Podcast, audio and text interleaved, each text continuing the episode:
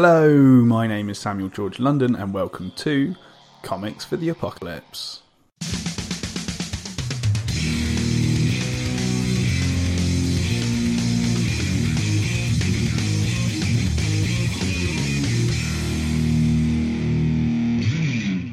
On today's episode, I speak to comic book artist, writer, and charming chap Damian Edwardson about what comics he would take into the apocalypse. But before we get into it, I just wanted to quickly let you know that my latest Kickstarter, Defend Milford Green, is in its last week.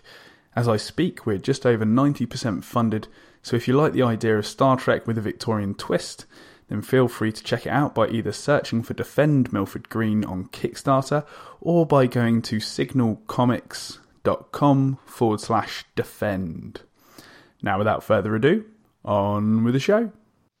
Hello, Damian Edwardson. How's it going? Hey, not too bad. Not too bad. Yourself? Yeah, pretty good, mate. Been been a busy day of work, um, and uh, I've I've actually been putting together um, the the project hoax um, USB cassette tapes. Actually, oh, this that's such a brilliant idea. That I mean, I, I backed it when it came out. You know, mainly because like uh, Butcher kept nagging me about it. But um, but no, it does look great. But no, I love the the whole cassette tapes and and the um, the video game covers that Dan's done as well. They're awesome. Um, absolutely brilliant, brilliant idea. Fantastic. Yeah, I can't wait for for people to get their hands on that. I'll be uh, I'll be putting the uh, the digital uh, rewards out kind of tomorrow. I think, uh, but uh, yeah, over the next Good couple stuff. of weeks, people will be receiving their physical um, rewards as well. So uh, anybody that's listening that backed it, it'll be with you soon, or, or is with you already. So that's brilliant. Awesome. Yeah, good time as well. Just in time for uh, for Halloween. Halloween. Oh, it's good stuff. Yeah. Um, almost all, like all in planned. the timing. Yeah, almost like it was planned. Yeah, exactly. Brilliant. awesome, dude. Um, well, Damian, thank you so much for being uh, with us on Comics for the Apocalypse today. Um, it's a it's a real pleasure to have you on. Um, I mean, our, I've seen you on, on Twitter and the like, but our, our, our paths only recently crossed at Leamington Comic Con, didn't they? They did, yeah, yeah. Um, I mean, you, you, I mean, you were obviously surrounded as you were hustling away there, you know, I mean, uh, with your beer mats. It was, it was, uh, it was good. But no, it was nice to meet you. And, and you know, I mean, as I said earlier, though, the show, I, I love the show. The concept is is brilliant. You know, um, I have a real fascination for people other creators and just people generally when they talk about things they love and about passions and about why something means something to them. And you know and this does that.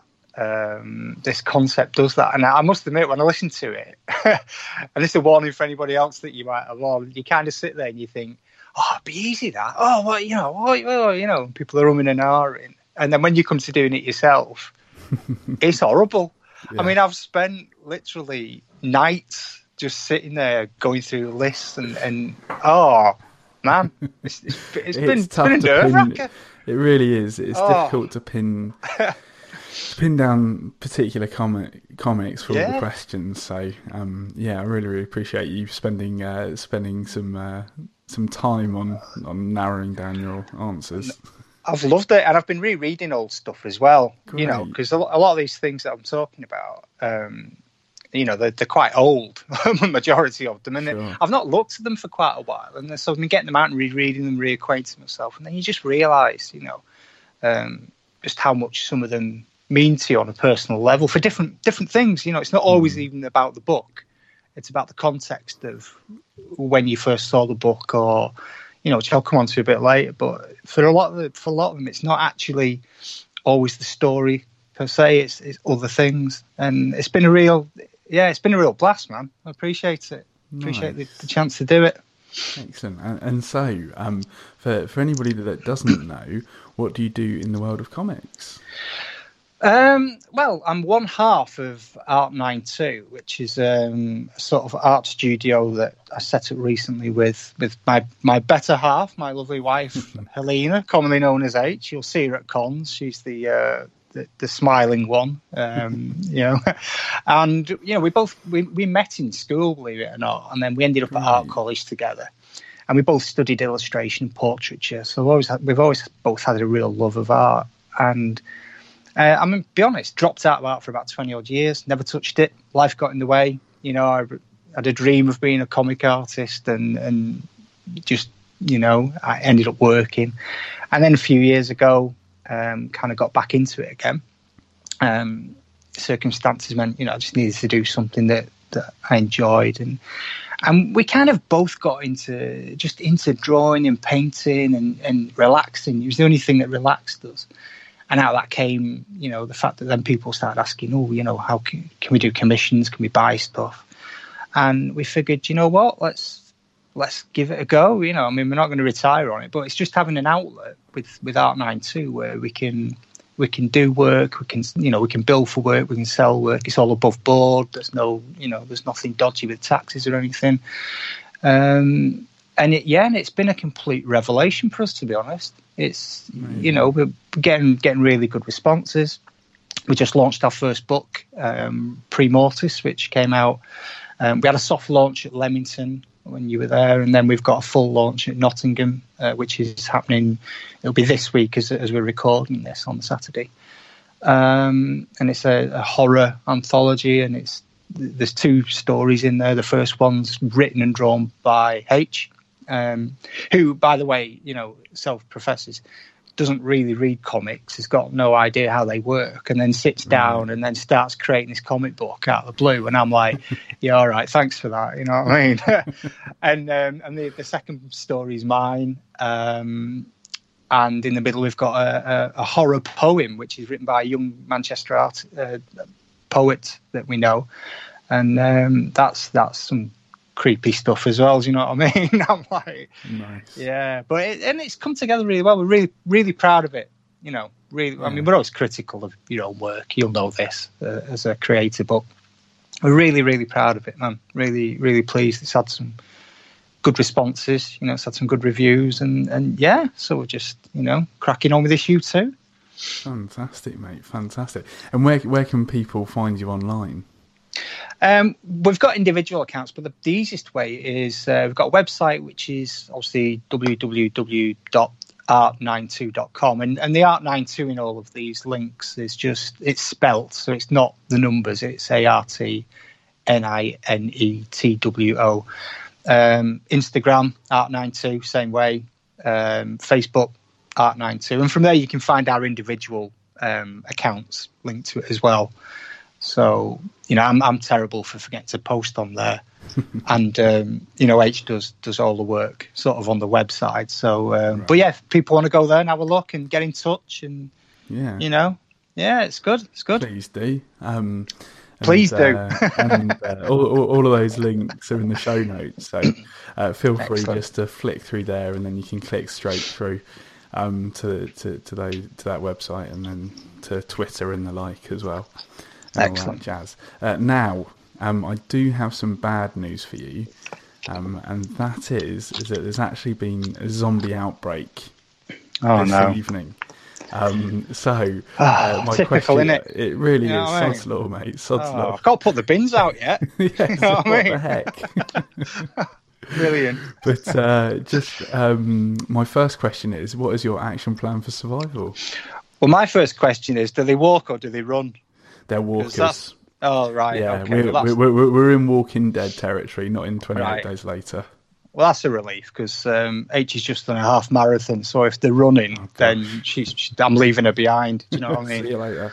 um, so yeah, it's interesting because I mean, it's funny. One of the things that I always think about walkers and The Walking Dead is um, it's like I saw a great meme once, which was you know my biggest fear of a zombie outbreak is all the walking.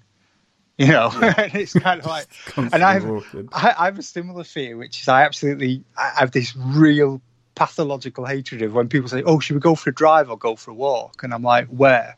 I say, "Oh, we'll just go for a walk. It's like no you can't just walk aimlessly. You know you've got to have a destination. So that's my biggest fear of a zombie outbreak. If i did turn into a zombie it'd just be like you know you're just walking around aren't you? Yeah. Oh no. Anyway sorry so um as far as survival, I mean, to be honest, you've got to kind of be quite rational and go, you, you, you're probably not going to survive that long because I mean I live um, in the north of England, just outside Manchester, and, and if we had a zombie outbreak or, or, any kind of apocalyptic event, I mean we're not getting any help up here. Do you know what I mean? So you might as well just my my sole tactic would be to go somewhere we, I could make the remaining days I've got as enjoyable as possible. Yeah. So um, we've got a, a kind of uh, not far away actually. We've got like a huge um, kind of uh, cash and carry place, which shall remain nameless, but does rhyme with Roscoe. And um, yeah. I'd be we, I'd be straight down there because you know it's got everything you need to make your remaining time handy uh, and enjoyable. You know, it's got there's, there's, food, there's there's you know electrical goods, so you could at least sort of warm food up and stuff.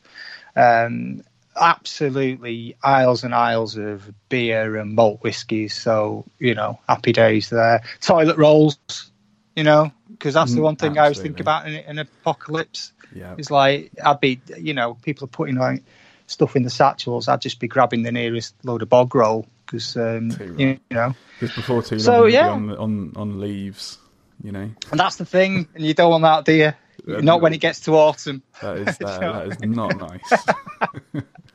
the only, but the, the, the, only downside of my plan though would be other people. That'd be the thing, you know what I mean? so, the case. But yeah.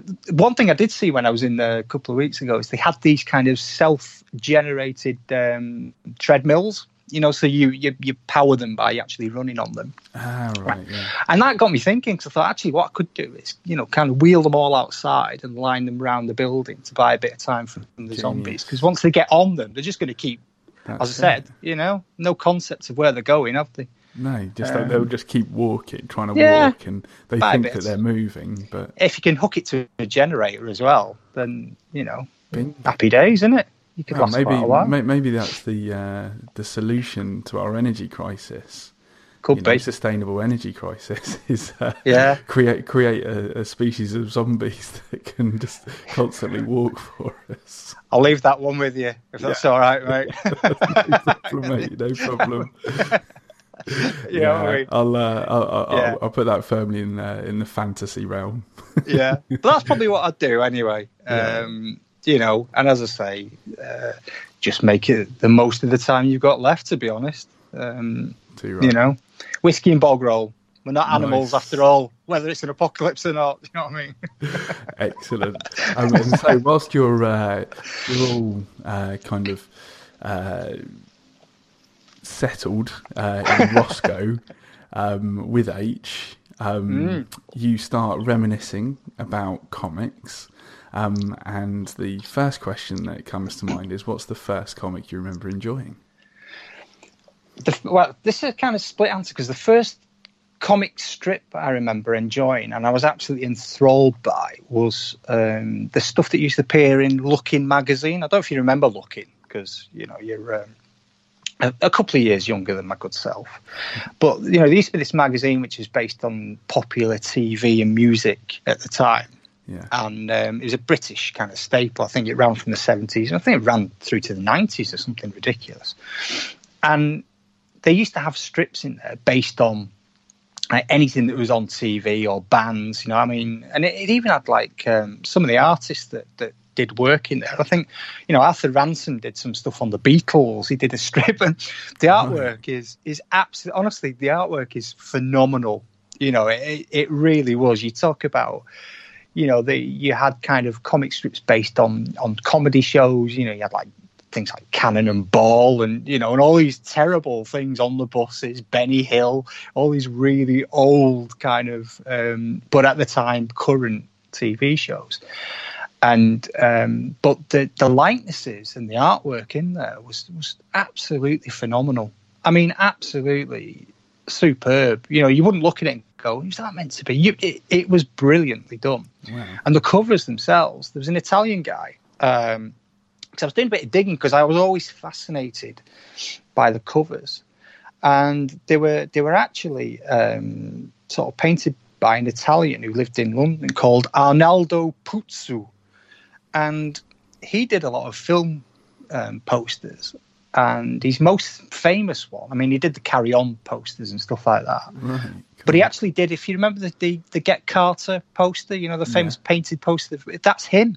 Wow. And oh man, the covers. Just Google the Look-In covers, and you'll be amazed at, at the artwork. It was just phenomenal. But that's not the one. That's the first one I can recall seeing and being drawn to. Mm. And like most kids of my age, growing up in the in sort of mid seventies, you know, the the uh, the local sort of paper shop had comics. They used to hang them with pegs off a off a string. You know what I mean? And you'd go in, and there was all the Marvel UK reprints and stuff. But the first comic I actually remember was um, quite predictably, I suppose, 2000 AD. And Awesome. my dad, um, my dad worked down the mines, and he used to do night shifts, so we'd only really see him at weekends, to be honest Wow. with you. And every every Saturday, I can recall getting up, and I'd come downstairs, and there'd be there'd be like some comics for me and my brother, and um, and there was like you know there'd be things like the Beano and stuff, and I, and I never really got into the Beano and stuff. It never really appealed to me. Uh, but my brother did. He was older than me, but he, he liked that. And uh, there was 2000 AD, and and I I just latched onto that, and I was absolutely enthralled. Uh, you know, and I, I can't say early on I understood a lot of the stories, or you know, I mean, because it was it was quite you know for its time. Even then, it was you know some some complex stuff in there. But I was just enthralled by the fact that there was all these short stories and the the different types of art in there, and you know, and and that it kind of grew from there. And I got into a routine where I'd get up on a Saturday, come down, be copy 2000 AD. I'd literally just lie on the carpet, read it from front to back, go and have some breakfast, come back, and then immediately start, you know, copying the drawings and, and stuff like that. And um, yeah, it, that so that that was for me my my first um, comic, and that was back in probably the first one I can recall was around about 79, 80. So I was around about six or seven at the time. Wow. So That's yeah, yeah, And so, were, were you drawing like at this? Yeah. point? Yeah, like, I pro- like drew. proactively drawing because every kid's drawing, but you Yeah, know, some no, kids. like, I, I didn't proactively really draw much. I do I doodled in class. I, I used to do like uh, like military, um, right. like stick drawing. Yeah. Yeah. you know, that sort of thing. Yeah. but, uh, nothing nothing crazy.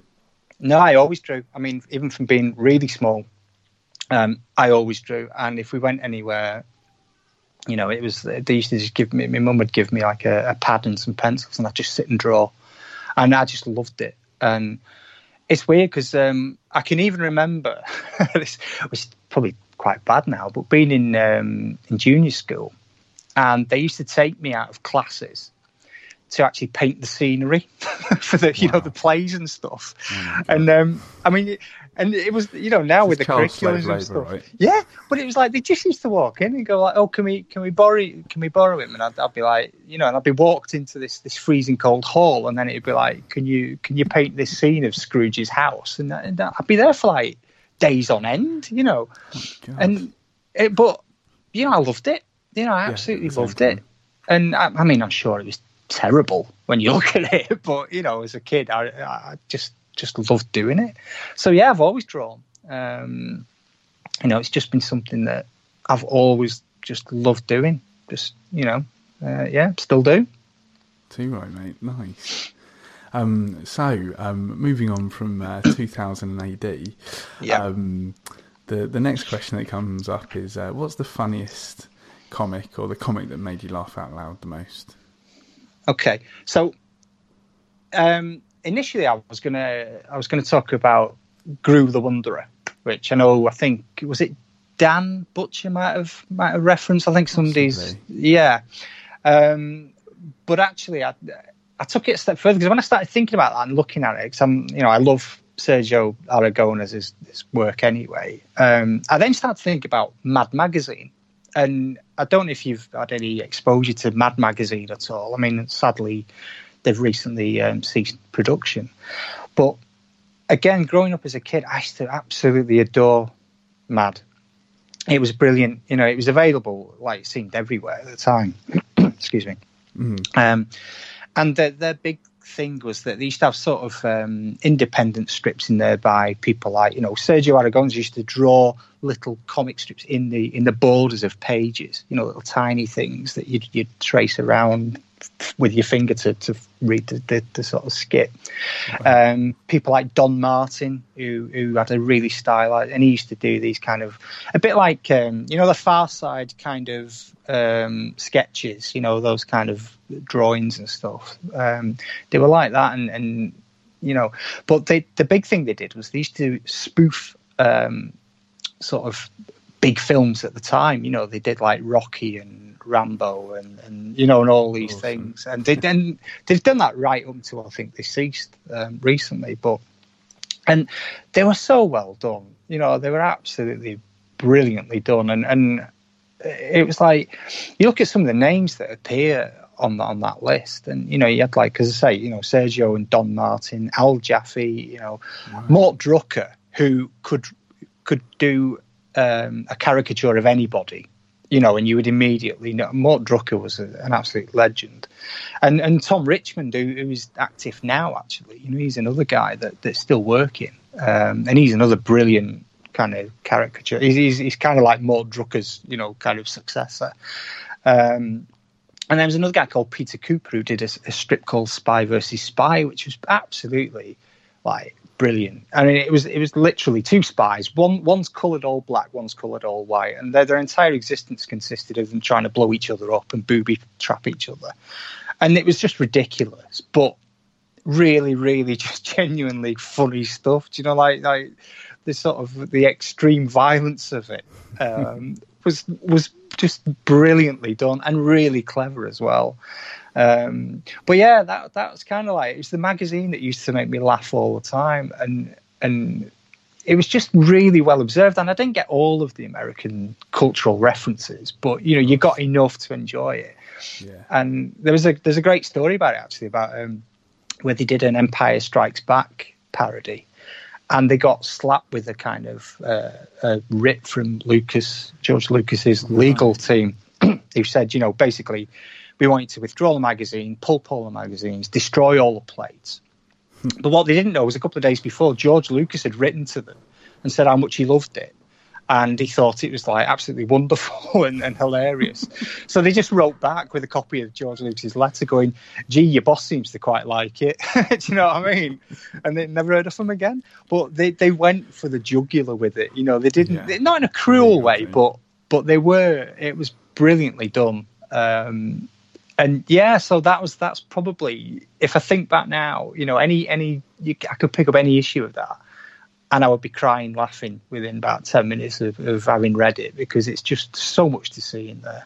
It was just, uh, yeah, brilliant stuff. I would recommend anybody who's not seen it troll through the archives and have a look, even if it's just to look at how good people like Mort Drucker and Tom Richmond are at capturing likenesses and stuff. You know, absolutely hilarious stuff.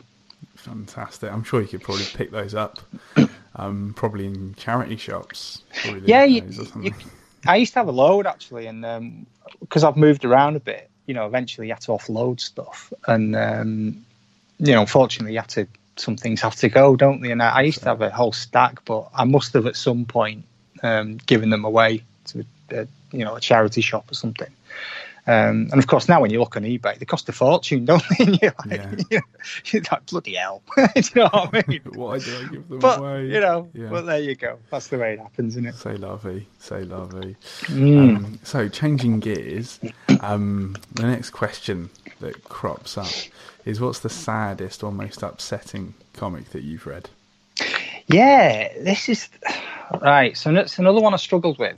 Um, and again, it's kind of it takes me back to a time more than just the comics. Although in, in this case, it is actually um, the com- the topic of the comics themselves. So I was torn between um, Superman issue seventy five, which is uh, the death of Superman. So that's mm-hmm. where he you know he has the fight with um, Doomsday, and each the whole. I mean, one thing about that book is that every page there's it's single panel pages all the way through, and it's just this relentless fight you know, yeah. battle fight, and it's it really is um, heart wrenching. You know, because you, you grow up. I grew up um, loving Superman and, and, Batman and things. Uh, I was more of a DC kid than a Marvel kid as growing up.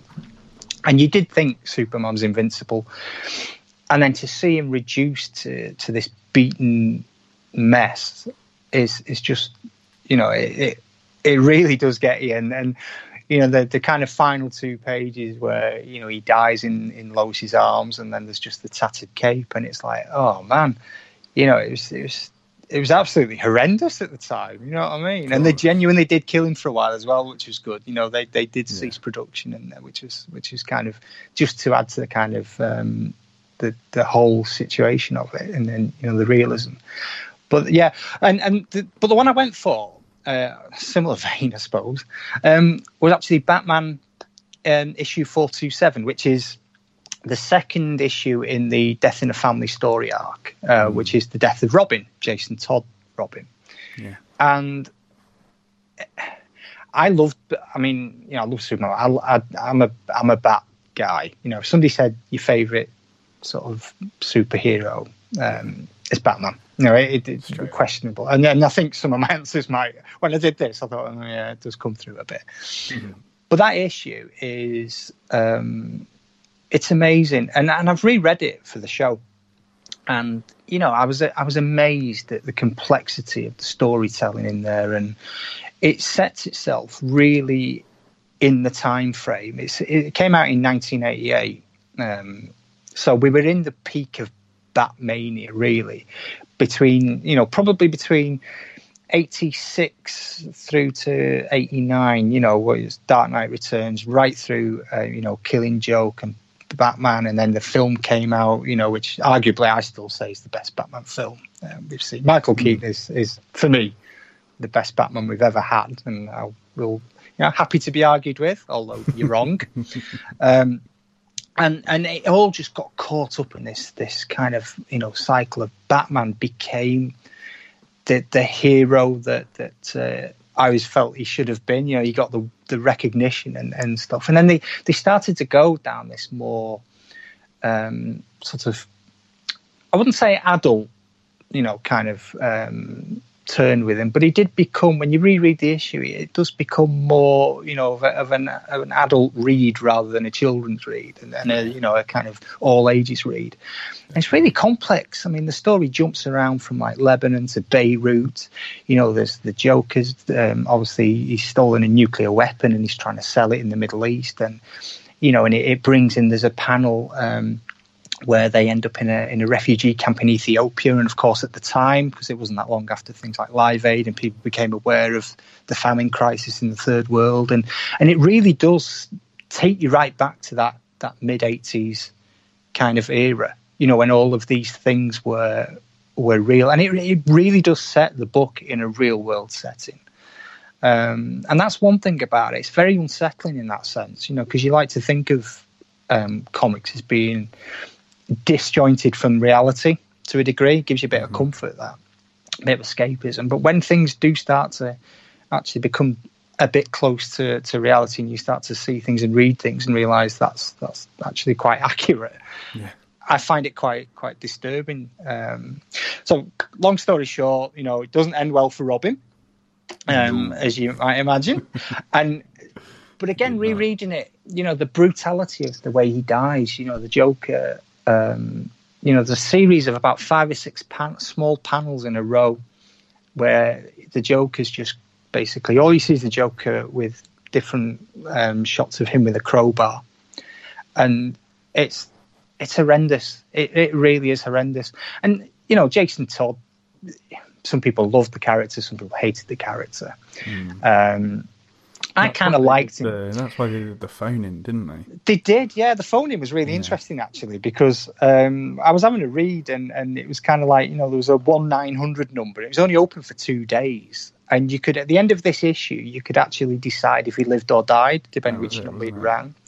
And I think there was only ten thousand and something calls, and there was like you know there was literally five thousand and twenty odd for and or, or you know, for him living and 5,200 for him dying. It was that close, you know. Yeah. Um, but they had both issues sat in the drawer because they had to obviously get, you know, issue 428 out. Yeah. And and they had them in the drawer ready to go. And um, yeah, I, I kind of, I, I, kind of personally at the time, um, you knew he, was, he wasn't going to survive. I didn't think it would have been that close because there was a lot of negativity around the character. You know, uh, people didn't like it replacing Dick Grayson and all that cool. stuff. You know nerds we can be like. We can be quite um, exactly. protective, but it really is a raw book when you read it. It's very complex. It's very clever, and there's lots of twists and turns. And you do genuinely feel that this kid, as bad as he might be, he tries to do the right thing at the end and trying to do that. I don't want to spoil it if anybody's not ready, but trying to do the right thing at the end as the, the clock on this bomb is ticking down, um, actually costing his life. And it's it's a tremendous read. You know, it really is a tremendous read, and and you know, it, it's just it's even when I reread it the other night, it's it's still sad now. It still made me really yeah. sad actually. Sure. Um, and it's Jim Aparo Art, you know, who I think was one of the greatest bat artists, uh, certainly of my generation. Yeah. And the covers, uh, I'd actually forgotten, but the covers for them were, were done by uh, Mike Mignola. Um, right. Okay. Yeah. So the real, you know, I'm, I'm lucky enough to have the, uh, the, the sort of first prints of them, oh, and I was reading the trade as well. I was looking at the trade, and the trade cost me two pound fifty. Oh, Can you believe amazing. that? Do you know what I mean? Two pound fifty for a trade. I know. Please. It's outrageous, isn't it? you know what I mean? Um, but yeah, so that's that's the saddest book that I, you know, I can think of really. Um, yeah, totally. Um, yeah, yeah, very sad. Um, I wonder if the alternate comic is floating about somewhere in the DC offices. there is. Um, if you get the. Um, well, it was. Re- I think they released it a few years later. But if you buy the online version yeah. of it um, on, you know, Comixology or somewhere, yeah. it's actually in there. I've not read it. as well. Right. Yeah, didn't realise. I, I, haven't read it because I don't. I think it's in there, but I've, i must admit, part of me doesn't want to read it. Yeah. Um, I because I have, that. you know, I have a, a, memory of how it ran. I'm, I'm mm. tempted to have a. I might have a flick through. Um, but yeah, I think they've included it in the newer trades that you get as well mm. um, cool. as an alternate ending. But yeah, it. I think it worked well it worked well actually doing yeah. it. And the other reason I, I, love this book as well, and I nearly put this in in uh, in another category, is because it's the first time that I, I became aware of a concept of of canon, like different right. books forming a canon. Mm-hmm. Because early on in in the first issue of the arc, they talk about um, the Joker's sort of talking about Batman and one of his henchmen are kind of warning him, saying, "Look, you know, after what you did to to Barbara Gordon," mm-hmm. and of course, but this comes hot on the heels of, of the Killing Joke, which yeah. nearly made my list, uh, didn't quite. Where obviously, you know, the Joker paralyzes Barbara, and it makes that reference to to a story yeah. that existed completely independently of the mainstream run, and that absolutely fascinated me. Mm. Absolutely fascinated me. And the other thing, um, when you read Dark Knight Returns, which came out a couple of years earlier, and there's the there's the Robin outfit kind of in a in a you know like in a suspended tube as it were as a memorial. Yeah. And I remember reading that thinking, what happened to Robin? What why is yeah. you know why is Batman so he's lamenting about Robin and he's got this memorial and then of course a couple of years later this this occurs and you although you know obviously it wasn't written with that intent you start to piece it all together and it's almost like a backwards canon and it was yeah. and I love that I'm a proper canon junkie for things like that. I, I can bore for England, as you can tell, on canon things. Don't get me on Star Wars canon, but um, but yeah, I, I, love canon. I love it when things, t- even little, little things, connect. tie in. Oh, that floats me boat proper, proper big time. That nice, excellent. Um, and so the, the the next question that pops up is, what's the scariest or most horrifying comic that you've read? So I, fa- I find horror in comics um, pretty difficult to, mm. to to actually get that feeling of horror in a comic. I find that quite quite difficult because uh, you know obviously um, you know you don't have the audible cues and things like that in, in horror, which are you know quite important. And having just tried to write a, a horror comic as well, I'm, I'm, obviously very conscious of this. Mm-hmm.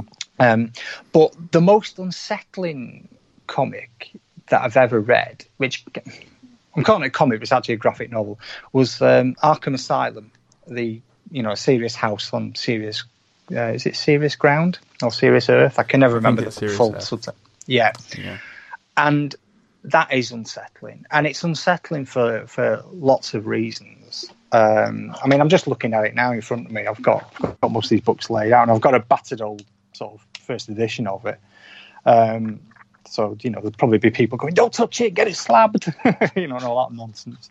Yeah. Um, but it's it's everything from you know the way that that Grant Morrison approached Batman in a you know, he, he, kind of, I mean, he admits that he took his lead from Frank Miller, where he decided to to kind of take this kind of, you know, um, view of Batman that he was a very, you know, almost devoid of emotion to a degree. He was, he was, you know, he was, he had a job to do and he was focused on it. But what he really does is he, he kind of reinvents a lot of the characters that support Batman.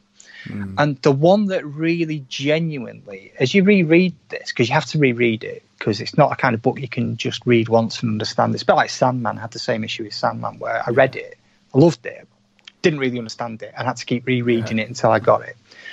And you see things every time you read it, you see slight, small um, clues and, and different little things that, that trigger you. And the one character that he redesigned that really freaked me out was the Mad Hatter. Now, never really had a, a, an issue with the Mad Hatter in, in the mainstream comics, but what Grant Morrison does is he basically, first of all, Dave McKean bases him on Sid James, the Carry On actor.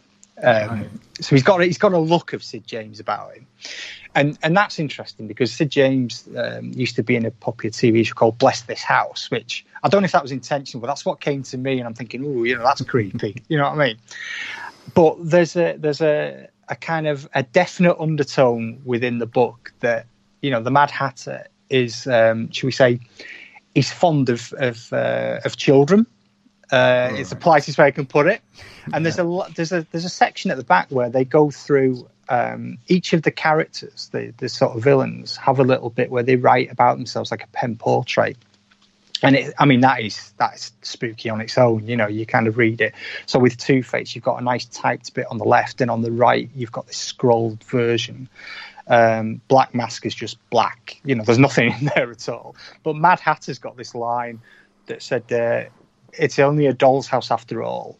Um, I don't mind. I like dolls, particularly live ones, and that just creeps you right out. You know what I mean? That's that's yeah. some serious like creepy stuff and um, but the book itself, the story itself is is amazing. And again, I don't want to spoil it because it's something I genuinely do say. If you've never read Arkham Asylum, you should read it because um, it is genius. Um, but essentially, there's a there's a riot going on. There's hostages. Batman gets sent in to try and resolve things, and he just he works his way through the levels of the house. So he starts, he goes in at the basement, and he works his way up as he's, he's fighting his way through Arkham, and it's it works on a psychological level as well, where you know as, as, he as he works through each level of of of the mind, you know each each each kind of foe has a different psychological effect on him, and he, he has to work his way through these different elements, and it's it's a really clever book, and the artwork. I mean, mm. Dave McKean. Oh man, you mm. know, I'd, you just kind of look at it and you think, yeah, I might pack in. You know, um, the guy is an absolute I love everything he's done. You know, things like Mr. Punch, and I absolutely love his work. Mm-hmm. And there was an exhibition um, last year in uh, when the O2 um, used to have uh, the O2 kind of dome used to have a gallery space. Right. They haven't got it anymore, and they had a superheroes DC superheroes exhibition, and it was full of original art and stuff like that. It was a brilliant exhibition actually, and they had some pages from Arkham Asylum in there, and there's a page that when you look at the book and you look how it's done, there's I used to always think to myself, how has he painted that? How has he painted the lace? And there's a bit with the scarecrow where there's this Hessian mask, you know, the sack mask, and you think, how has he done that? And he did it because he actually built kind of like 3D pages. You know, it was like um, collage of, of material and other things. And oh, when you see it, like you know, up front and and live in front of you, and you see that it's genuine textures. You know, man, it's it's something else. It's something else. The work is just, you know, oh, it's, it's beyond words, and it's so dark all the way through. I mean, you know, as in quite literally tonally dark as well. You know, yeah. I don't think there's a page in there that's not essentially black. Do you know what I mean? and it, it's just wonderful. It's absolutely wonderful. Um, and if if people have never read it, they really should because it's a treat. Um, but don't read it before you go to bed. Probably, you know, be yeah, my advice. Not. In, yeah. During the day. Um, during the day with the lights on. yeah, absolutely. Um, not in a creepy house. No. I once, re- I'll tell you what's funny on that. Sorry, waffling on, but I once read um, the first three issues of Sandman. In a, uh, we had a storm. I was living in Wales at the time, and it always used to knock the electric out. And I read it by candlelight. Oh my god! Um, because it was freezing cold. We had no heating. I was on my own in the house because my dad was out, um, and it was just us two at the time. And I had to read this thing by candlelight, and that is what that that's one of the most petrifying uh, things I've ever done because you know it's hard to read Sandman anyway because you know it is it is dense stuff yeah. and um, you know the lettering is is very creatively done in there as well. But trying to read it by candlelight and that I got to issue three and I thought I'm packing this in because I'm gonna. Oh, do you know God. what I mean? Yeah. So I never did that again. But it was, it was brilliant though. I'd recommend if anybody fancied having a, having a crack at it, do it because it, it is an experience. it really is. absolutely, absolutely fantastic. Um, and so we come on to our uh, one of our newest questions. Yep. Uh, and that is, what is your favourite cover?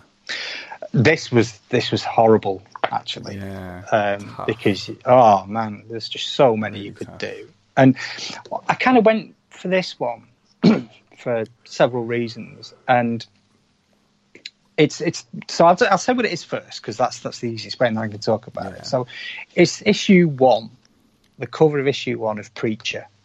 Um, awesome. To be honest, I could have probably answered Preacher for most of the questions that you've asked, but yeah. I tried to mix it up. it bit. covers that basis. Oh man, you know, there's there's certain times in your life when you you you read a book or you start to collect a book and and you. It, it does everything for you. You know, it, makes you laugh, makes you smile, makes you kind of gasp. You mm. admire the artwork. You know, you the writing, the the the fact that it was the Vertigo line, so it had a more adult element to it. You know, and then of course as the series evolved, it just gets more and more absurd and gratuitous and funny. Mm. And I just absolutely adore Preacher. Uh, I really do. And that first issue when I, I, remember walking in, I was living in, in Wales at the time, and there was a comic shop in Rhyl, and um, I went up and I saw this issue on the on the sort of stand, and I was like, "What's this?" You know, and yeah.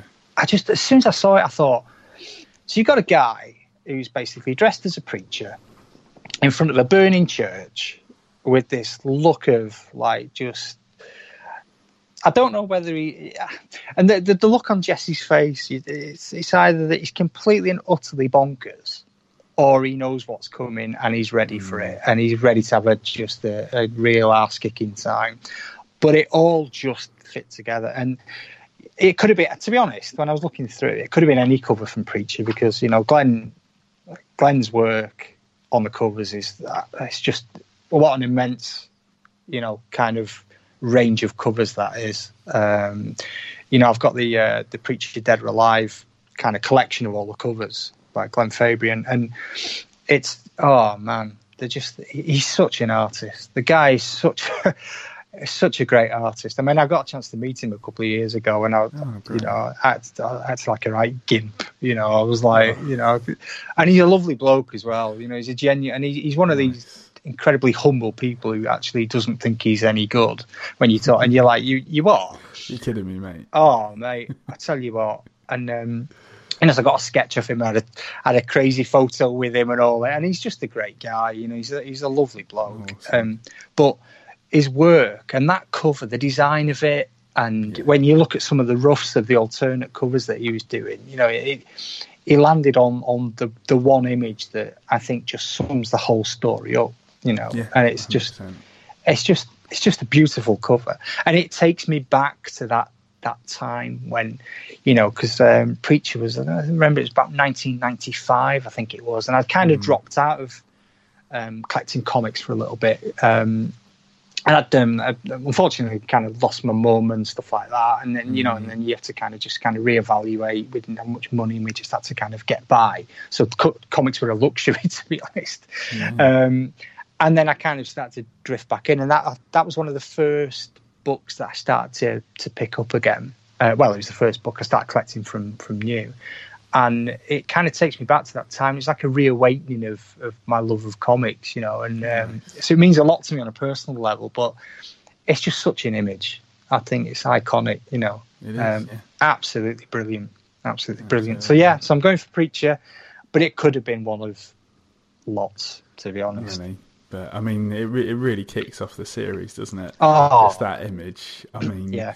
If you know you're, you're looking for a new comic, like you're going through comics on the on the shelf, then that stands out.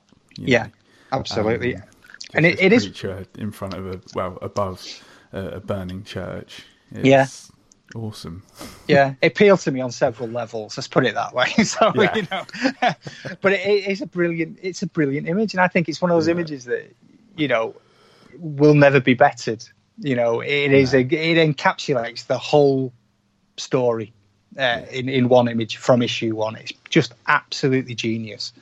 Um, so again, if if people have never read it, get it. And if if you just love the work and the covers, that that Dead or Alive um, Vertigo trade, I think you still get it.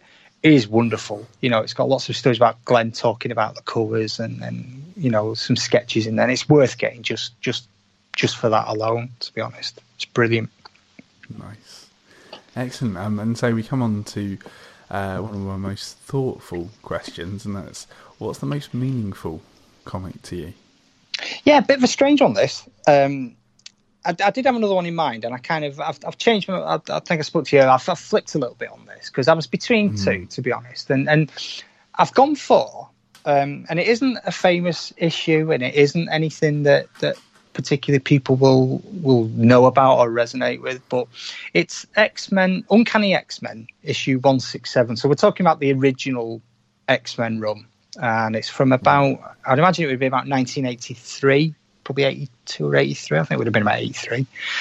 And the reason I picked it about the most meaningful is um, we used to we used to have a caravan so we used to before we moved to Wales, we used to have a caravan in Wales. Like most people who lived in St Helens, where I grew up, kind of used to have caravans on the coast. Yeah. You know what I mean? Yeah. And um, we used to go there, and, and across the way there was another caravan. So you got to know your neighbours and all that stuff. And there's a family in there, and there was a there was a guy. He's a bit older than me. Obviously, I was only about uh, I'd probably be nine, nine, ten at the time, and he was he was a little bit older. And he used to see me drawing because I used to sit outside and draw you know, all the time. And he came over and he was chatting, and he was an art student, and he was a he was a comic artist, and he, he actually then asked my mum, would it be okay if he sort of gave me some some lessons, you know, in in in art and stuff. So teaching me about yeah.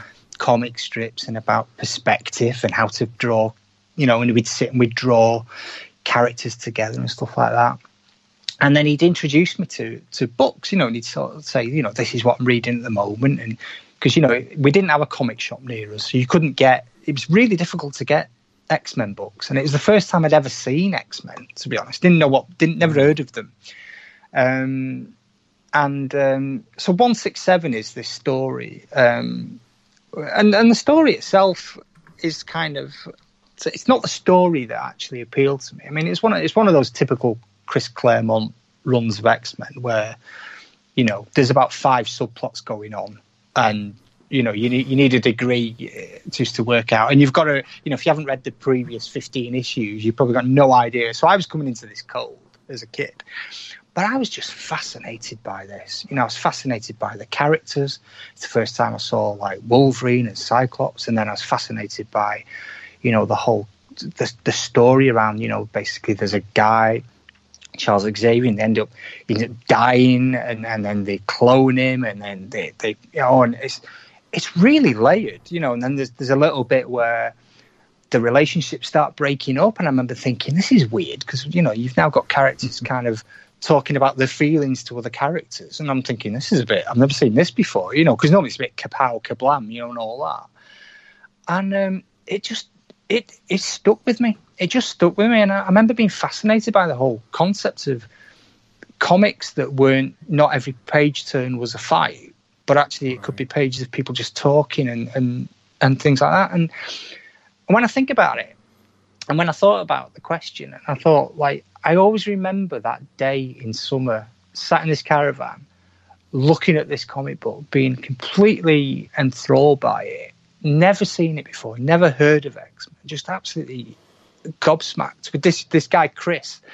Um, explaining to me about who they were and what they were and a little bit about you know chris claremont and just completely broadening my horizons wow. um, further than i'd ever thought they could be with comics and and that that i think that's why it means so much to me it just takes i can i can even talk about it now i can i can feel the feeling of sitting there going through this book and just being like my, my mouth open just just you know amazed at what I was looking at and and not as I say not fully understanding it, um, but knowing I liked it. You know, it's one of those things that you don't know why, but you know you like it, and it, it was just yeah, and that was it. And then he used to he used to come up every weekend. Um, and he'd bring issues and I'd sit and I'd read them and you know so I could I started to get get into reading X-Men more and, and, and all that sort of stuff um, and and yeah, and, and then one day he turned up with another mate of his. He was another art student called Shane,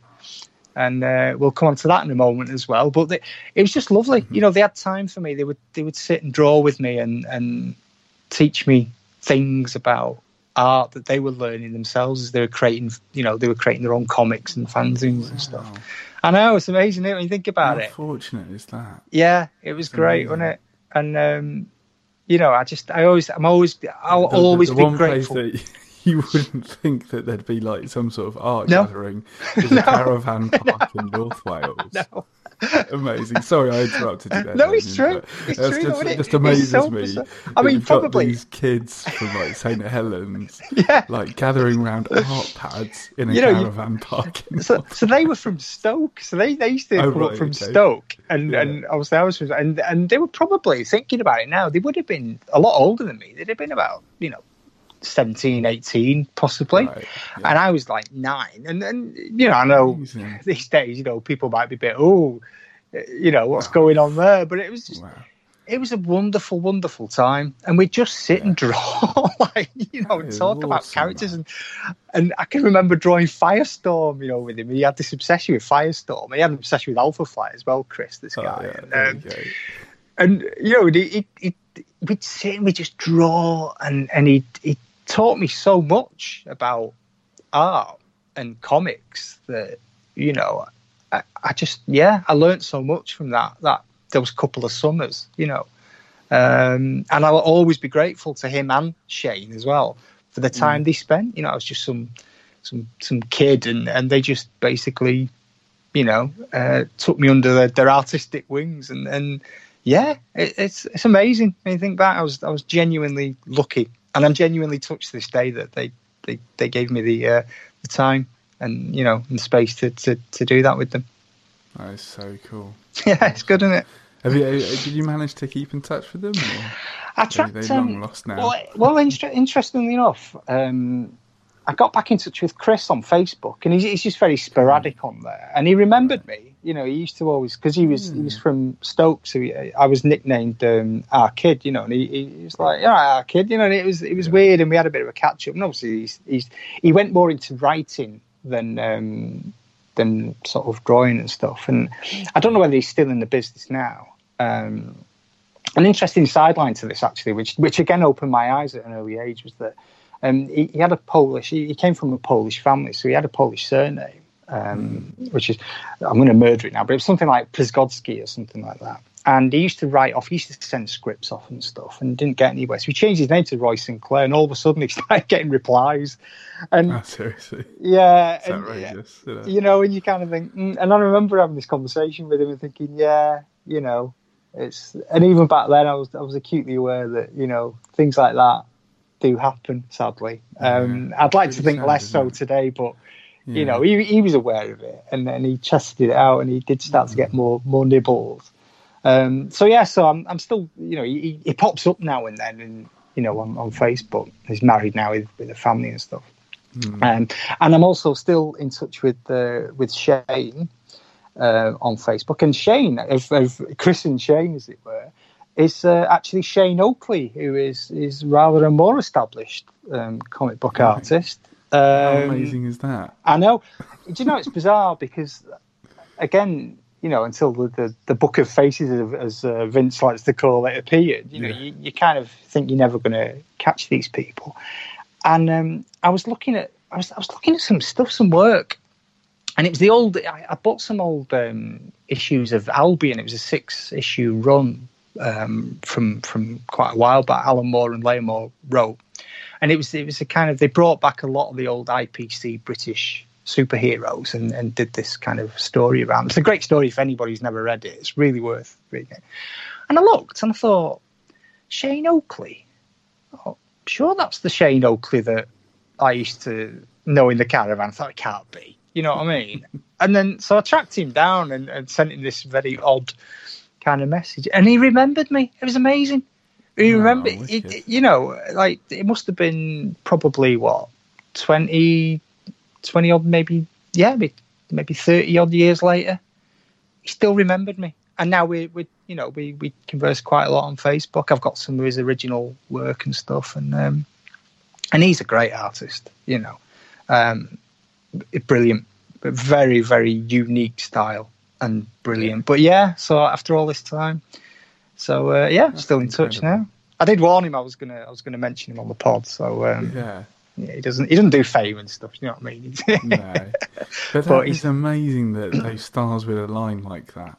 And it's weird, isn't it? It's weird. I mean, I always say life's about timing, and you know, that's it. You know, I don't. I, I'm, I'm kind of a bit of a, a rationalist. I don't believe in kind of fate and all this stuff. I just believe that life's about a series of, of timing, and and you know, and you meet people, and you know, sometimes it's a very small world, isn't it? You know, as Captain Beefheart said. You know, it's a small world, but I wouldn't want to undercoat it. You know what I mean? and um, and it's just about timing in life. And sometimes, you know, you find that it is the comics world is a very small world. It's an even smaller world within a small world, and it's it's you know you you do find yourself just realigning with people. Um, and yeah, as you, as you get older, it happens more as well. You know, I've noticed this that I'm coming across people that I thought had long gone, and then all of a sudden they, you just you know it's like wow, you know, it happened. Um, I went to, sorry, I'm waffling on here, but, you know, I went to Wrexham um, to con- uh, Comic Con and I went to meet John Wagner and Carlos Ezquerra because I'd never seen them both together. And I'm queuing up and I got there and it was, you know, it was a very nice convention, but there was, they only had like about three artists or comics people were, you know, and the, and the rest of it was like people who'd been on some American TV show I'd never heard of and stuff like that. And but John and Carl sat there, with nobody near them, and I'm like, this is ridiculous because I'd previously been to the 2000 AD 40th, and you couldn't get, you know, you poor Carlos. I think he drew for like nine hours straight. You know what I mean? It was Yeah. ridiculous. So I went up and was having a chat and stuff, and then as I'm queuing up, there's a voice behind me, and it's this guy. And he goes, Damian. I'm like. You, know, you turn round, and it was a it was a guy from school um, that I hadn't seen in about thirty years, and he, and he was queuing up for Carlos as well. He's going, "Oh, I remember you drawing. You know, you used to draw Dredd and stuff like that, and and you know, and yeah, it's weird, isn't it?" And he had his daughter with him, who's grown up, made you feel old, you know. But it's Yeah, like there's two middle-aged men nerding out over poor John, and Carlos, you know, and she's like, looking suitably unimpressed. But um, but yeah, it's weird how these little intersections happen, isn't it? And you know, yeah, if it happens, enjoy it. That's the thing I say to people. Make you know, really enjoy it because they are nice when you look back. These these little things. Nice. Excellent. And so uh, we move on to our, our next question, um, and that is uh, what is the most underrated comic that you've read? Initially, I was going to go for Warrior, um, Right. and I- don't know if you. Because you're quite new into the comics, aren't you? In, in a relative sense, yeah. I thought you were, Yeah, and, and totally. Yeah, so Warrior was, um, and again, forgive me if you know this, it was a kind of early 80s kind of magazine, uh, Dez Skinn um, edited it and did it, and it was you know it had people like Alan Moore in there, the the absolutely wonderful Steve Dillon, who I adore, um, with Yeah. with laser, you know, Axel Pressbutton laser eraser. You know, they, what a fantastic concept and duo. It's where V for Vendetta first, um, you know, was was released um, with, with Alan Moore, David Lloyd. Um, so it, it did some, you know, brilliant stories. And again, it was the same kind of 2000 AD thing where you know it was that, you know, that kind of pulpy paper, black and white. And that really, that that again, really kind of left a mark on on on me um, because it was like a slightly more adult 2000 AD, and, and it was just I loved it. You know, um, I was I was I was looking at them the other week. You know, I've still got them, and I was like just flicking through, and they're all battered. You know, but oh god, even now they stand up. You know, Steve Dillon's work is just shines, and, and David Lloyd those those black and white reprints. Uh, well, the original prints of V for Vendetta are brilliant. So I was going to go for that, but actually, what I did do was um, I've gone for something which um, is a bit of a mouthful. Um, You can say and it's a, and it's probably the most recent book that I've got in the list, which is so. Are you ready for this? It's the Forbidden Brides of the Faceless Slaves in the Secret House of the Night of Dread Desire, and it's written by Neil Gaiman. I was going to say, guess who came up Yeah. with that title? and it's written by Neil Gaiman, and it's illustrated by a certain. I've never really heard of this guy much, but it's a certain guy called Shane Oakley. Believe it or not. Amazing. And you know what, mate? It is. It's absolutely gorgeous. I mean, it is. It is a. It's. It's only a thin book, and it was apparently a story I think Neil Gaiman wrote in 1983 or something, and, as a short story. And then he decided that he, he wanted to do something, but then reworked it. And and Shane was working on it, and um, but oh man, I I I, I rave about this to everyone, and it's a it's just it's just a beautiful piece of art. It's a piece of art, and if you if you've never seen Shane Oakley's work, and you want to get a feel for when I said he's got this unique style, and he, he is so wonderfully um, adept at using you know minimal palettes and and and black and white. And I don't know if you've seen any of this at all. If you've had a Google of I've- it, I mean, I've, I've oh, pages, man. yeah. you know, and the story's a bit, um, as you would imagine, sort of uh, odd, uh, you know, and, and I can't profess that that it's it's not particularly the story that drives me, but you put that with the art and it's beautiful. It's about a guy who lives in a gothic world trying to write a serious story, you know, a serious gothic story, and he can't because obviously every time he tries to write it, it becomes absurd, and he can't stand why it's becoming absurd, and he, he says, "Oh, I keep, you know, I keep making jokes, and you know, I'm trying to get to the human condition of, you know, living in a gothic world. Of course, the whole point of gothic worlds is they are absurd, you know, the whole kind of idea, and, and you know, the the creaky sort of." mansions and the ghosts and the ghouls and the but you know it's all very hammy and, and, and absurd so he is actually t- he is actually unbeknownst to him recording what living in you know the, the human condition of a, a gothic writer in a gothic world would do but he doesn't see that and and it's got you know it's just it is it is very clever but the artwork is it's to die for um i mean even just the the simple layouts of the pages and stuff. I'm just flicking through it now, and you know, I often just pick it up and just flick through. it. I don't read it; I just flick through the pages because the the the, the color palettes, the, the the design of the pages, everything about it is just it's just beautiful. It's absolutely beautiful, and and you know, it's it might not be everybody's cup of tea. Um, I know some people have a bit of a downer on Neil Gaiman and stuff. You know, he can be a bit, um, you know, sometimes Out there. parody. Yeah, he, you know, he can becomes a bit of a parody of himself, doesn't he? You know, but you know, uh, fair play. He's earned it, I think. But Shane's work is just wonderful, and my one regret is that he was selling some of the original pages, um, and I couldn't quite afford them at the time. And I wish now I'd pull the trigger on some of them because I just, I just, it's just beautiful. And I would, I would really say to people, you know, if you love that kind of um, art style. You know that kind of Mike Mignola, very heavy black whites and tones, and, and it, it's it's in that kind of um, ballpark really. Yeah. But it isn't it isn't a Mike Mignola type rip off. You know, like you know, it isn't. This is this is Shane's style, and all his work is of this style, and all the stuff he does is of this style, and it's it's uniquely him. But it's absolutely gorgeous, and even if I didn't know the guy, you know, and you know, we're not best buds, but we know each other. I would still have picked it because it's just gorgeous. It's absolutely gorgeous. Um, and it never got the acclaim it should have done. You know, it, it mm. really deserved to be on, like, you know, talked about and and revered as well as as well as some other books, which I don't think personally are quite as as accomplished. But yeah, so that's that's the one. Forbid- if you type in Forbidden Brides, it usually pops up, so you don't have to do the whole the whole thing. the whole shebang, yeah. It's brilliant, absolutely brilliant. Um, deserves a bigger audience. Fantastic. Um, and so we come on to the, the, the most difficult question, and that is for you, what is the best comic of all time?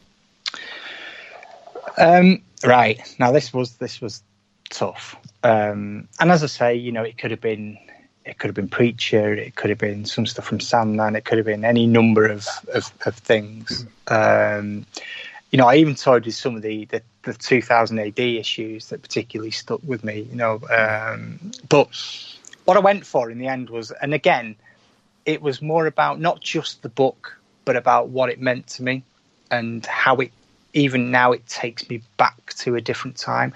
And it is it's um, the Dark Knight Returns which you know you may have had before. I can't recall, but man, you know this this I think I said in, when I replied, this book like rocked my world completely in every sense.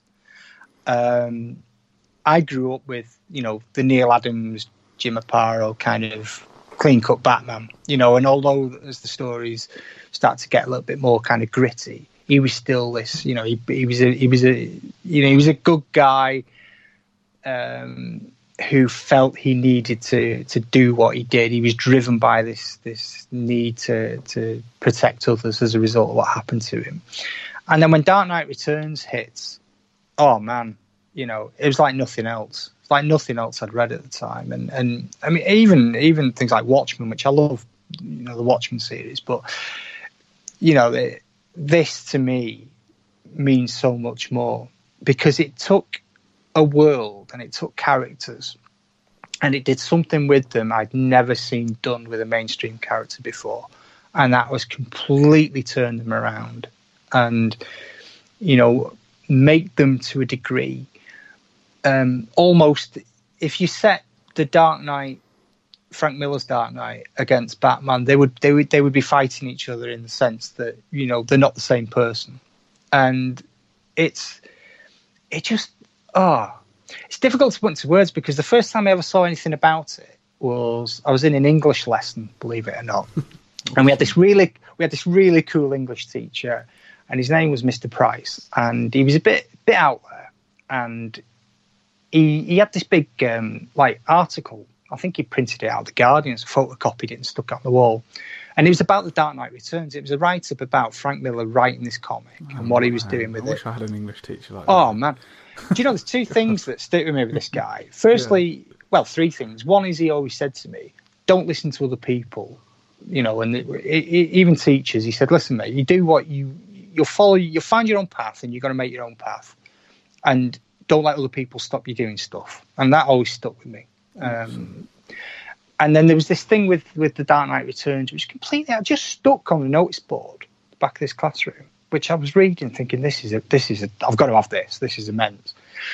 So badgered my mum, you know, like literally. It's when you had to send um, postal orders off to Forbidden Planet to get issues because we didn't have right. it. You know what I mean? This is like different world. You know what I mean? Snail mail. Um, oh. oh, mate. and and the other thing, he introduced me to uh, Joe Bob Briggs as well, which I don't know if you're familiar with Joe Bob Briggs, but he's uh, there's a guy called um, John Bloom who created this character called Joe Bob Briggs, and he's a film reviewer and he reviews kind of like drive-in movies. And he, he created this character Joe Bob, who's a, this loudmouth Texan, and he, he rates films on you know how many beheadings, boobs, and things like that are in a film, you know. But the guy who created the character is a really accomplished critic and a clever, clever writer. And this persona of Joe Bob Briggs. And he, he wrote this book called Joe Bob Goes to the Drive-In. And it's my if somebody said to me, "What's your what's the one actual book you could take like anywhere ever? You could only have one. It would be that." Because it, it's so funny. And it's basically a series of reviews of films, and it, you know, and he reviews the Texas Chainsaw Massacre and all it, which is my favorite film of, of um, horror film of all time. And it's just it's written with such humor. And this whole story about you know he's got this French girlfriend and he ends up going to Cannes and, and it's and he's a Texan out there and it's just it is really funny. And again, this English teacher it's not it's not necessarily aimed at you know I was probably what um, I'd have been thirteen at the time. It's not aimed at, at our audience, but he kind of came up to me one day and he went, "Have a read of this, mate. You're going to love it." And he gave me this copy of Joe Bob Goes to the Drive-In, and I devoured it. And uh, I've, I've still got a copy now. Actually, it's out of print now, but and he was such a cool guy. But he, he's the one that first flagged Dark Knight Returns, and um, I thought I've got to have this. And it's amazing that some books you read them and you go back to them, and they don't quite hold up. You know, they don't quite. Mm, you go back and go, oh, I enjoyed it, and I still enjoy it, but it's not quite as good as I thought. And this isn't that. You know, this is you know, you, you've, you've, you've, I tried to write a summary of it, you know, and I, I gave up because there's just so much in it and it's kind of like you know, the, it's this world where the, basically you know the world's gone to pot. Got Batman's gone. You know, he's become completely disillusioned. He's retired. Um, you know, Bruce Wayne's disappeared, and he, he's, he's spending his time kind of just racing cars, and then and as a result, because Batman was was Gotham City, you know, once he's gone, and they've got used to this protector, it all just goes horribly, horribly wrong. And it's a, you know, yeah, there's there's there's lots of different takes on Dark Knight, there's the political takes and, and stuff like that. Mm. But essentially, it's about what happens when the person who keeps control is no longer there to keep control, and human nature is things go horribly, horribly wrong. And you know, and again, through the process of the book, you know, he, he comes back as as the Dark Knight, he comes back as a very different Batman to what he was. You know, and he, he's um, he, he no longer pretends to be a good guy trying to do the right thing. He, he very much comes back with this this attitude of I will just do what I need to do to make things right, you know, and, and to stop these things happening. And, and you know, it's the violence in there, and it isn't it isn't an overly violent book in that sense. But you know, he he doesn't he doesn't take prisoners. You know what I mean? And and you know, there's a guy where he, he basically, you know, kicks a guy and cracks his spine, and he's like, "Oh, he's young. I'm sure he'll learn to walk again." And there's these little things where you think, "Jesus, you know, this guy's like, he's off his rocker. you know, he's completely bonkers." And but you you know why? You know, you you get why, and you get the sense of why, and you know, he's he's spent his life, dedicated his life to trying to make the world a better place for nothing. Mm. And so he's like, right, you know, bugger this. I'm gonna have a, yeah. you know. And then there's the whole thing around, you know, um, you know, he, he, there's this confrontation with the Joker, and and you know how he, you know, he, I mean, spoiler, but you know, he, he kind of he breaks the Joker's neck, but doesn't break it enough to kill him. And the Joker's taunting him about this, saying, you know, you still can't get the job done. And then he finishes him off, and it's like, you know, you're reading that thinking, Jesus, you know, what is going on? And you know, Superman comes into the picture, and you know he's a bit of an asshole to be honest, and and you know because he's this complete polar opposite of like I am the good guy, and you know, and, and obviously the Superman Batman relationship's a brilliant thing anyway. Mm-hmm. You know that love hate thing. You know, yeah. Um, and now all that plays out, and it's just a it's a tremendous piece of work, and it just takes me back to that feeling even now when I look at it, that feeling of a bit like the X Men book when I had my I, I, looked at it and I thought, Jesus, what's this? You know, this is this is this is incredible.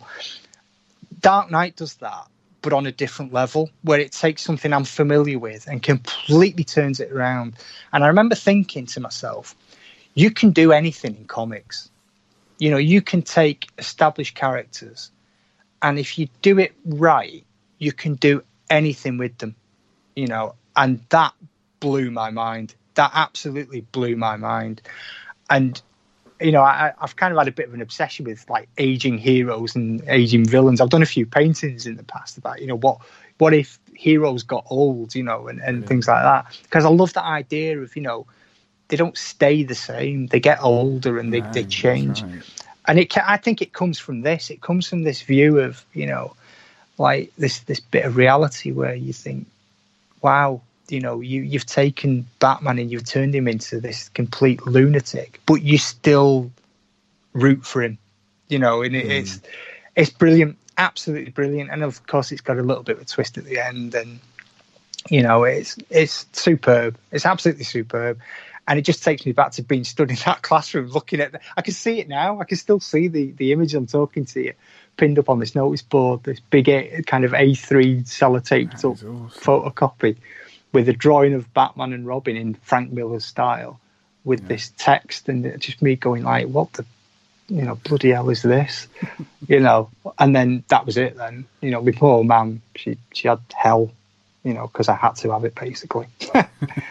um, but yeah, yeah. So I've got several versions. The, the, version I've got is really old and battered. Um, nice. You know, but I can't help it. You know, I just love it. No. It's a tremendous book so yeah, that would be. I think for me personally, that's that's my favourite book of. And you know, people may argue it's not the most meaningful book or the most well written book or whatever, but for me, it's the most important book that yeah. you know in my my development of a as a comic fan and as a creator. It just it just took all the, the brakes off basically, which was amazing.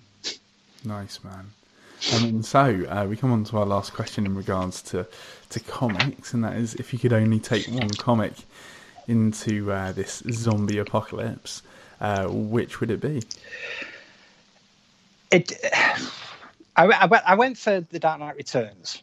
And the reason I went for The Dark Knight Returns isn't just because I've just talked about it, and I'm sure you'll edit it down to like about three seconds going, it's great. Um, it was because actually, if you think about the context of, of there's an apocalypse. It's all gone to pot. You know, you're going to need a bit of a kick up the arse to think, actually, if I'm going to survive in, in Roscoe with, with me single malt and protect myself for a while and, and, you know, make sure H is okay, although she'd probably be looking after me, um, you're going to need someone that's going to get you stirred up a bit. And you could, I could, I could, in that situation, I could see myself as a grizzled old Bruce Wayne without the money, obviously. Um, I'm just thinking, right, you know, balls to this. I'm going to, you know, enough of this. I'm gonna I'm gonna have a crack, and I think it would give you that sense of you know there's a little bit of hope in this book. There's a little bit of hope, and it is a little bit of hope in a sea of crap. And I think that would keep me going for a while, and it would give me that that strength to keep fighting on when you know no doubt some you know some idiots trying to break in and steal my uh, you know my tuna and, and stuff like that. You know. Uh, I, I they said ravioli then, but I don't want to upset the ravioli king on that one. Do you know what I mean? Oh, I don't want him knocking on my door. Good, I have enough problems. Yeah, you know what I mean? The tuna king and the ravioli king. That, that's a whole mini series, isn't it? You know what I mean, man? That'd be like season seven of Walking Dead or whatever. You know what I mean? Um, but yeah, this would keep me just at that level where I'd be, I'd just be that little bit, you know, angsty enough that I'd still put up a fight. So uh, yeah, so Dark Knight Returns that'd be the one for me. Nice. And uh, with with your uh, copy of The Dark Knight Returns, uh, what weapon, tool, or useful item would you like to take into the apocalypse with you? I've got to be honest with you. I couldn't. I'm not big on weapons, so I don't like guns and stuff like that. You know, yeah. a bit weird like that. You know, strangely. um, and and I kind as I said when starting off, I'd kind of be of this mind that, you know what, like the inevitable is going to happen. Let's be honest. So it's all about making as much of the time you've got as possible. So I don't think I'd have a weapon as such. I think what I'd probably do, I'd make sure I had plenty of um, of, of pens, pencils, paper, so we could just, you know, we could create, we could draw, we could write, we could just record things. And I think you've had a similar answer before. And actually, you know, mm it would be the thing I would do because I think the one thing that would probably do more good than anything else um, would be to just record the events that go on. Yeah. You know, the mad ramblings as, you, as as you know the food stocks start to wear down, and you're down to your Mm. last 18 cases of of Glenmorangie or whatever, you know, and you know you start panicking a little bit and worrying, and I think that's kind of what I do. And I reckon if I had nothing, to, if I didn't have to go to work full time and all that, lot, I'd probably get a few more issues of the comic out as well. You know what I mean? And and yeah, you know, if people found it, wanted to read it, it'd be, be happy days, wouldn't it? But yeah, um, I don't think I'd go for a weapon. I'd, my weapon of choice would be, um, you know, art equipment. you know, I mean? No, bizarrely, and yeah. at least I'd have plenty of reference to it from outside on the treadmills, wouldn't I? So you know, that'd be quite sure. good as well. Um, so yeah, rather boringly, I, I I wouldn't try and fight my way out. I'd kind of just bed in really, and you know, stick some music on, have a dance and a drink. That'd be it, and draw. be like a Saturday night. yeah, exactly. nice, mate. It's another Saturday night. In. That's it, isn't it? Shut up, you zombies. Excellent. Um, well, uh, Damian Edwardson, thank you so much for sharing your comics with the Apocalypse. You're welcome. You're welcome. Thanks for having me on. Oh, it's been an absolute pleasure, mate. No, then, and apologies if I've waffled slightly, but um, you know, it, fun. passion and stuff. It, it just it is a passion, and you know, and I love I love just hearing people's stories. And I, I hope people have taken something from this, you know. Um, and if anybody disagrees with my choices, then that's fine. You know, just you're wrong. but you know, but no, you know, I mean, I love it. I love it 'cause I sit there going, "Oh no, yeah, I wouldn't have gone for that one. I'd have gone for that one." But you know, I've really enjoyed it, mate, and I, I genuinely appreciate you having me on. And um, and I hope you know, I hope this is all okay when you you cut it together and stuff. So um, brilliant stuff. Excellent. Um, and one more time for the listeners, where can they find you? Uh, you can find me. Well, you can find me this uh, on coming up uh, Nottingham Comic Con, but this will come out after that, obviously. And then we're doing another signing at Comic Den in Oldham. Um, so if you are around and this is out in the next couple of weeks, you can see us there. We'll be at various cons under the Art 92 banner throughout next year. Uh, we've already got a few lined up. Um, on the web, www.art92.com, and again, all written. Um, same on Instagram, same on Twitter, Facebook, or whatever it might be. Um, and I'm Damian Ed six six six on, I think it's Twitter. I can never remember, but you can track us all down from the. Oh, I can't, I can't remember. Um, but you can track us all down from the Art 92 pages. Um, yeah, and uh, please, you know, get in touch and let you know, let me know if you enjoyed what I talked about or not. Absolutely. Preferably not. If not, you know what I mean. But um, but no, it'd be good. Be sure to check out Damian's uh, Damian's work. It's absolutely fantastic. Oh, thank you. Particularly your uh, your recent uh, Vanguard cover. Oh yeah. Of course. Yeah, oh, I was saying to Dan, I was um, I was really nervous about that. Because uh, yeah because you do your own work and it's your stuff. But when hmm. you get given somebody else's toys to play with Mm, there's a real hmm. sense of like oh hang on a minute now. You know this is this is kind of and especially when it's not i mean you know don't get me wrong if it's a if i was lucky enough to do something for a bigger company slightly different you know because you, you kind of you, you know what you can play and there's, there's there's things you can do and it doesn't really matter to them you know if, if it's not quite right um you know people will forgive you because everyone's got an interpretation when you talk about individual creators and and the work that Dan has put in to Vanguard, which is a brilliant. If nobody's ever read it, it's absolutely superb. It was a real. I was I was honoured to do it, and but I I felt a real sense of responsibility to not cock it right up. You know what I mean? so I was really chuffed when he liked it. So I was sending him roughs of it, and then I'd hear nothing, and I'm sat here going, he hates it. He hates it. I've been going to it. It's not written back. He hates it. And then you know he'd come on going, "All right, mate. Yeah, it's brilliant." you know. So uh, and I'm just doing another cover for um, a comic called The Dead Next Door, which is by another creator called uh, Lucius Michael Cropsey, and that's coming out soon. Um, and I'm working, I'm working on his property for him, and, and that's another one where I've, I've been absolutely racked with, you know, guilt about is this good enough? Is this, you know? Um, but yeah, I'm pretty chuffed. They, they came out okay. Uh, they seem pleased with them, so that's great. That's excellent, mate. So everybody go check out Damian's work on his on his Twitter feed and uh, and uh, his website as well. Um, and those links are in the show notes, so you can just click straight through. Easy peasy. Brilliant. Excellent. Thanks, mate. And well, yeah, thanks very much for your for your time this evening. Um, and uh, yeah, hopefully, um, I'll I'll catch you at another con soon. Yeah, I hope so. Hope so. Um, you know, and, and again, thank you very much for having me on. It's it's been an absolute pleasure. I really enjoyed it. Really enjoyed it. Fantastic. Thanks, Damian. Cheers, man. Cheers. Bye. Bye. Thanks again to Damian for being on Comics for the Apocalypse. If you enjoyed the show today, please leave a review for us on iTunes or whichever podcast service you use, as not only will it let me know that you liked it, but I believe that it helps make other people aware of the show as well. And if you'd like to check out Damian's work or follow him on social media, those links are in the show notes, along with all of our own links to the various areas of the internet. And finally, as long as the apocalypse doesn't come to pass in the next week, I'll see you next Monday. Bye for now.